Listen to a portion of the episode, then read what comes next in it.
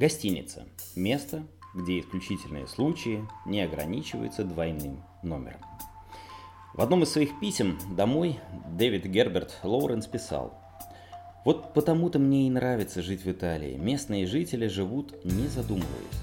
Они просто чувствуют и желают, но ничего не понимают». Ерунда.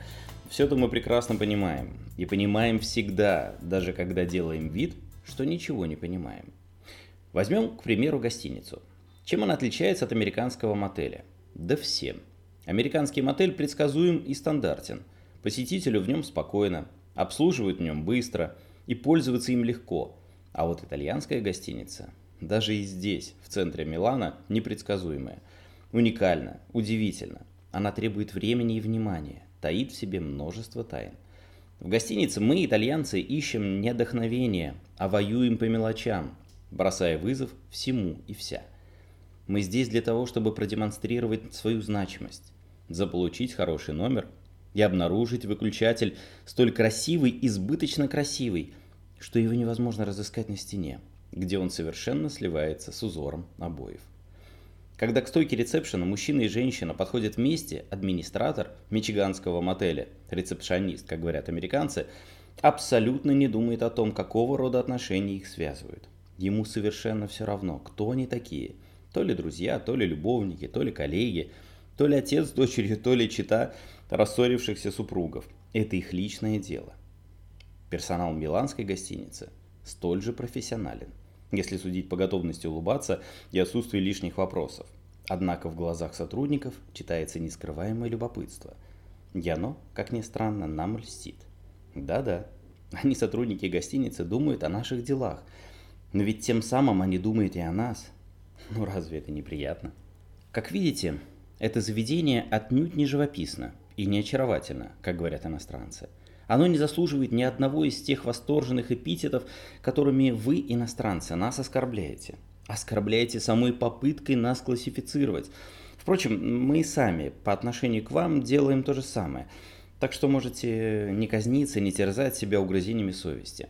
Итальянская гостиница ярко освещена и отлично отремонтирована. Ее служащие расторопны.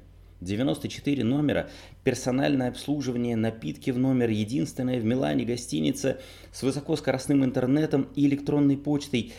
Скорее всего, это, конечно, далеко не так, но любопытно уже и то, что об этом упоминают.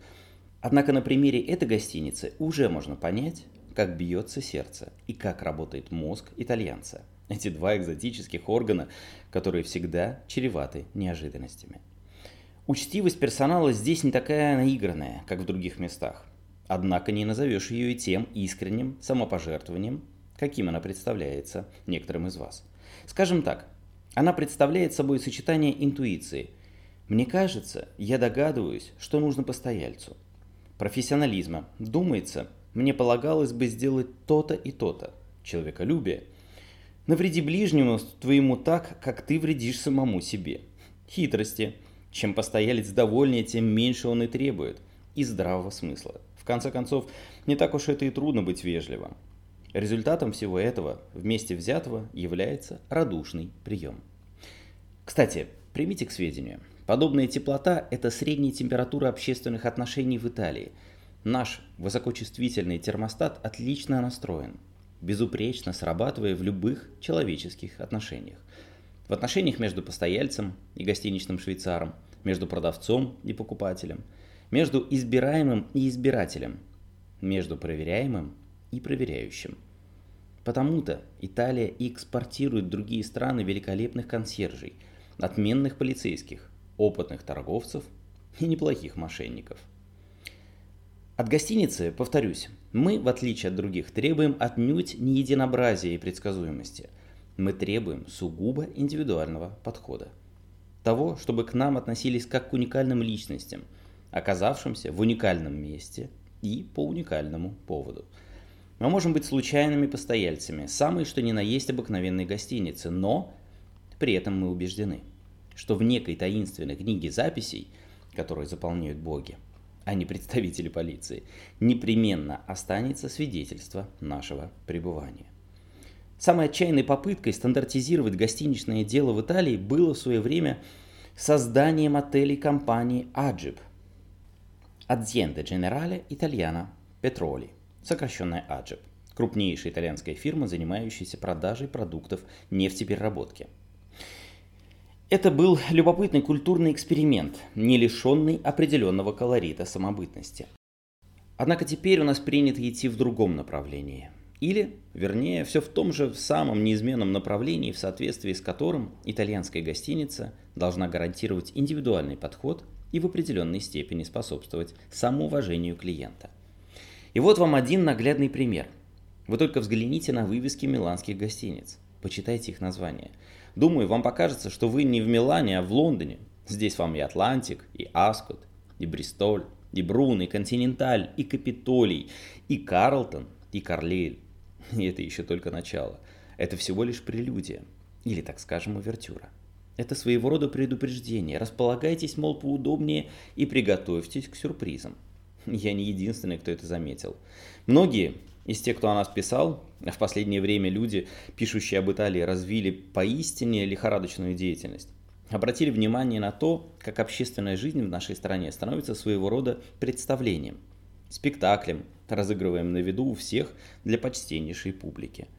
Мартин Геннон, автор «Глобального разума», предположил, что речь идет скорее о мелодраме, для которой характерны 4 следующих признака. Представительность. Готовность использовать голос, наличие которого имеет громадное значение. Публичное проявление своих эмоций и, наконец, непременное наличие хора и солистов. Представительность – это обязательный атрибут униформы наших гостиничных швейцаров. Разумеется, униформа в ходу и в других странах, но мои соотечественники носят ее с особой гордостью, с особой важностью и с особым шиком. В отличие от посыльных, околачивающихся перед подъездами гостиниц Манхэттена, даже и медведь Йоги, персонаж одноименного американского мультсериала, облачись он в украденную у них униформу, смотрелся бы лучше. Но даже и там, где, как, например, в одной итальянской гостинице униформы с галунами отсутствуют. Даже и там наблюдается единообразие. У всех служащих гостиницы одинаковые куртки и идентичные бейджики. И все они, естественно, в меру элегантны, ведь мы же в Милане. Готовность использовать голос. Ну уж без него никуда. Голос – это основа основ. Ведь человек, сидящий за стойкой итальянской гостиницы, прекрасно понимает, о чем именно мы предпочитаем помалкивать, а о чем собираемся раструбить на весь свет. В первом случае он переходит на шепот и становится скрытным, как агент секретной полиции, а во втором – громогласным, как мегафон. Что касается публичного проявления своих эмоций, то их великое множество, и все они имеют значение. С одной стороны, увидев вас, служащий итальянской гостиницы непременно изумится, продемонстрировав как внезапное оживление, так и похвальное лицемерие, произнося тенором «С возвращением вас!». С другой стороны, вам и самим будет утешительно подумать, будто вас и впрямь узнали, что станет для вас гарантией индивидуального подхода. И, наконец, огромное значение имеет наличие хора и статистов. Ведь в гостинице непременно найдется кто-нибудь, другой швейцар, носильщик, постоялец, кто будет всегда готов сыграть в этом спектакле свою роль. Хотя бы жестом, хотя бы взглядом, хотя бы внушительным утверждением, ну разумеется. И вот здесь, как правило, завершается первая сцена первого акта. На лицах актеров гаснут улыбки, и они исчезают за кулисами. Однако представление будет продолжено наверху, уже в номере. Оно начнется с распахивания двери, ну а потом будет совершен ритуал включения телевизора и исполнена церемония открывания штор, раздвигаемых подобно занавесу. Далее последует демонстрация набора подушек. Устраивающую вас подушку вы сможете выбрать из предлагаемых вашему вниманию следующих 8 разновидностей, как то: гарантированный комфорт, голова на месте, упругая и свежая, всегда в форме, как на лужайке, критический момент, а также Аупинг 1 и Аупинг 4. Орсон Уэллс говорил: в Италии полно актеров, 50 миллионов актеров, и почти все они превосходны. Плохих актеров совсем немного, их можно встретить разве что на театральной сцене и в кинематографе. И уж само собой, вы их никогда не встретите за гостиничной стойкой, этими подмостками, на которых выступают лишь опытные, искушенные, отменные профессионалы. А если так, то стоило бы разрешить им прикарманивать еще и плату за проживание, присовокупляя эту сумму к своему жалованию. Это было бы их заслуженным гонораром. Гонораром за превосходно сыгранный спектакль. Пансионы являются, так сказать, еще более итальянскими местами, если такое вообще возможно. Для начала надо заметить, что уникально уже само их название – отель и мотель. Слово интернациональное, гостиница звучит лучше, но несколько официально. Зато наш пансион столь же самобытен, как и английское заведение, обозначаемое словосочетанием bed and breakfast – кровать и завтрак. С той только разницей, что наши кровати куда больше, а завтраки куда меньше. Обратите внимание, что говоря о пансионах, я абстрагируюсь от тех классификаций, которые приняты в турагентствах, присваивающих отелям многочисленные звезды и звездочки. Нет-нет, пансион – это обслуживаемое членами одной семьи заведение домашнего типа с ограниченным количеством постояльцев, комнат и услуг. Причем последнее условие является непременным. Я могу согласиться с тем, что у меня в номере будет телевизор, но только при условии, что он обязательно должен не работать.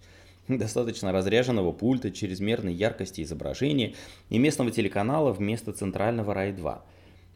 Готов я смириться и с телефоном в номере, но только он должен быть такой древней модели, каких уже давным-давно не выпускают.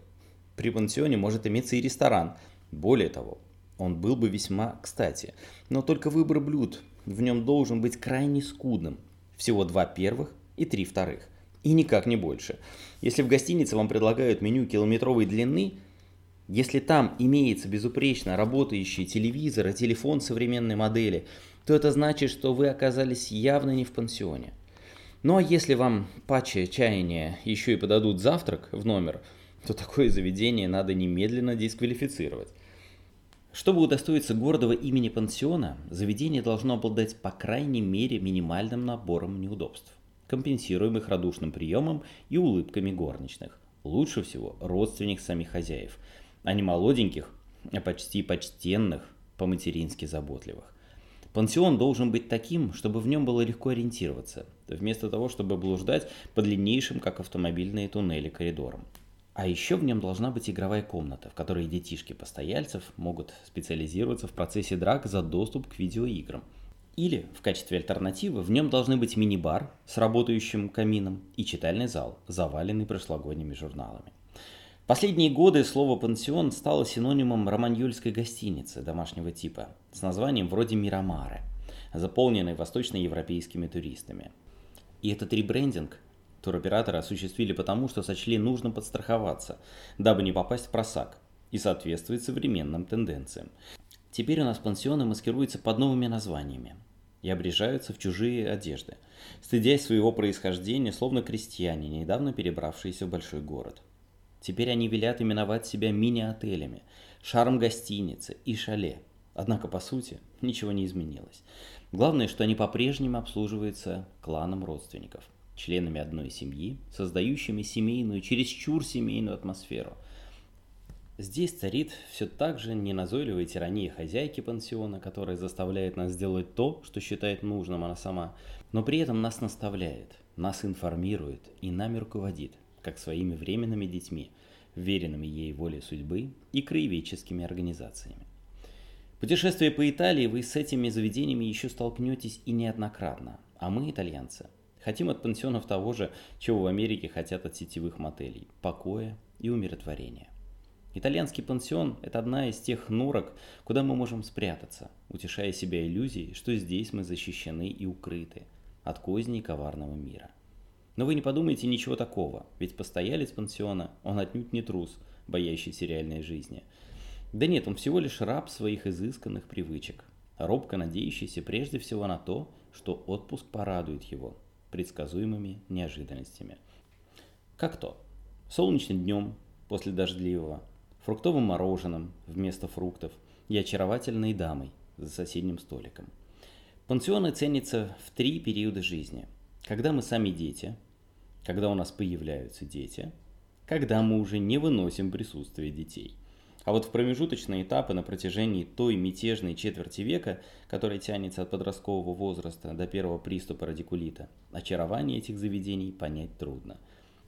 Ведь в 30 лет, что вполне понятно, положение пансионеров путают с положением пенсионеров и, соответственно, реагируют с богатырской гордостью, Проторчать полмесяца на одном и том же месте? Да ни за что на свете.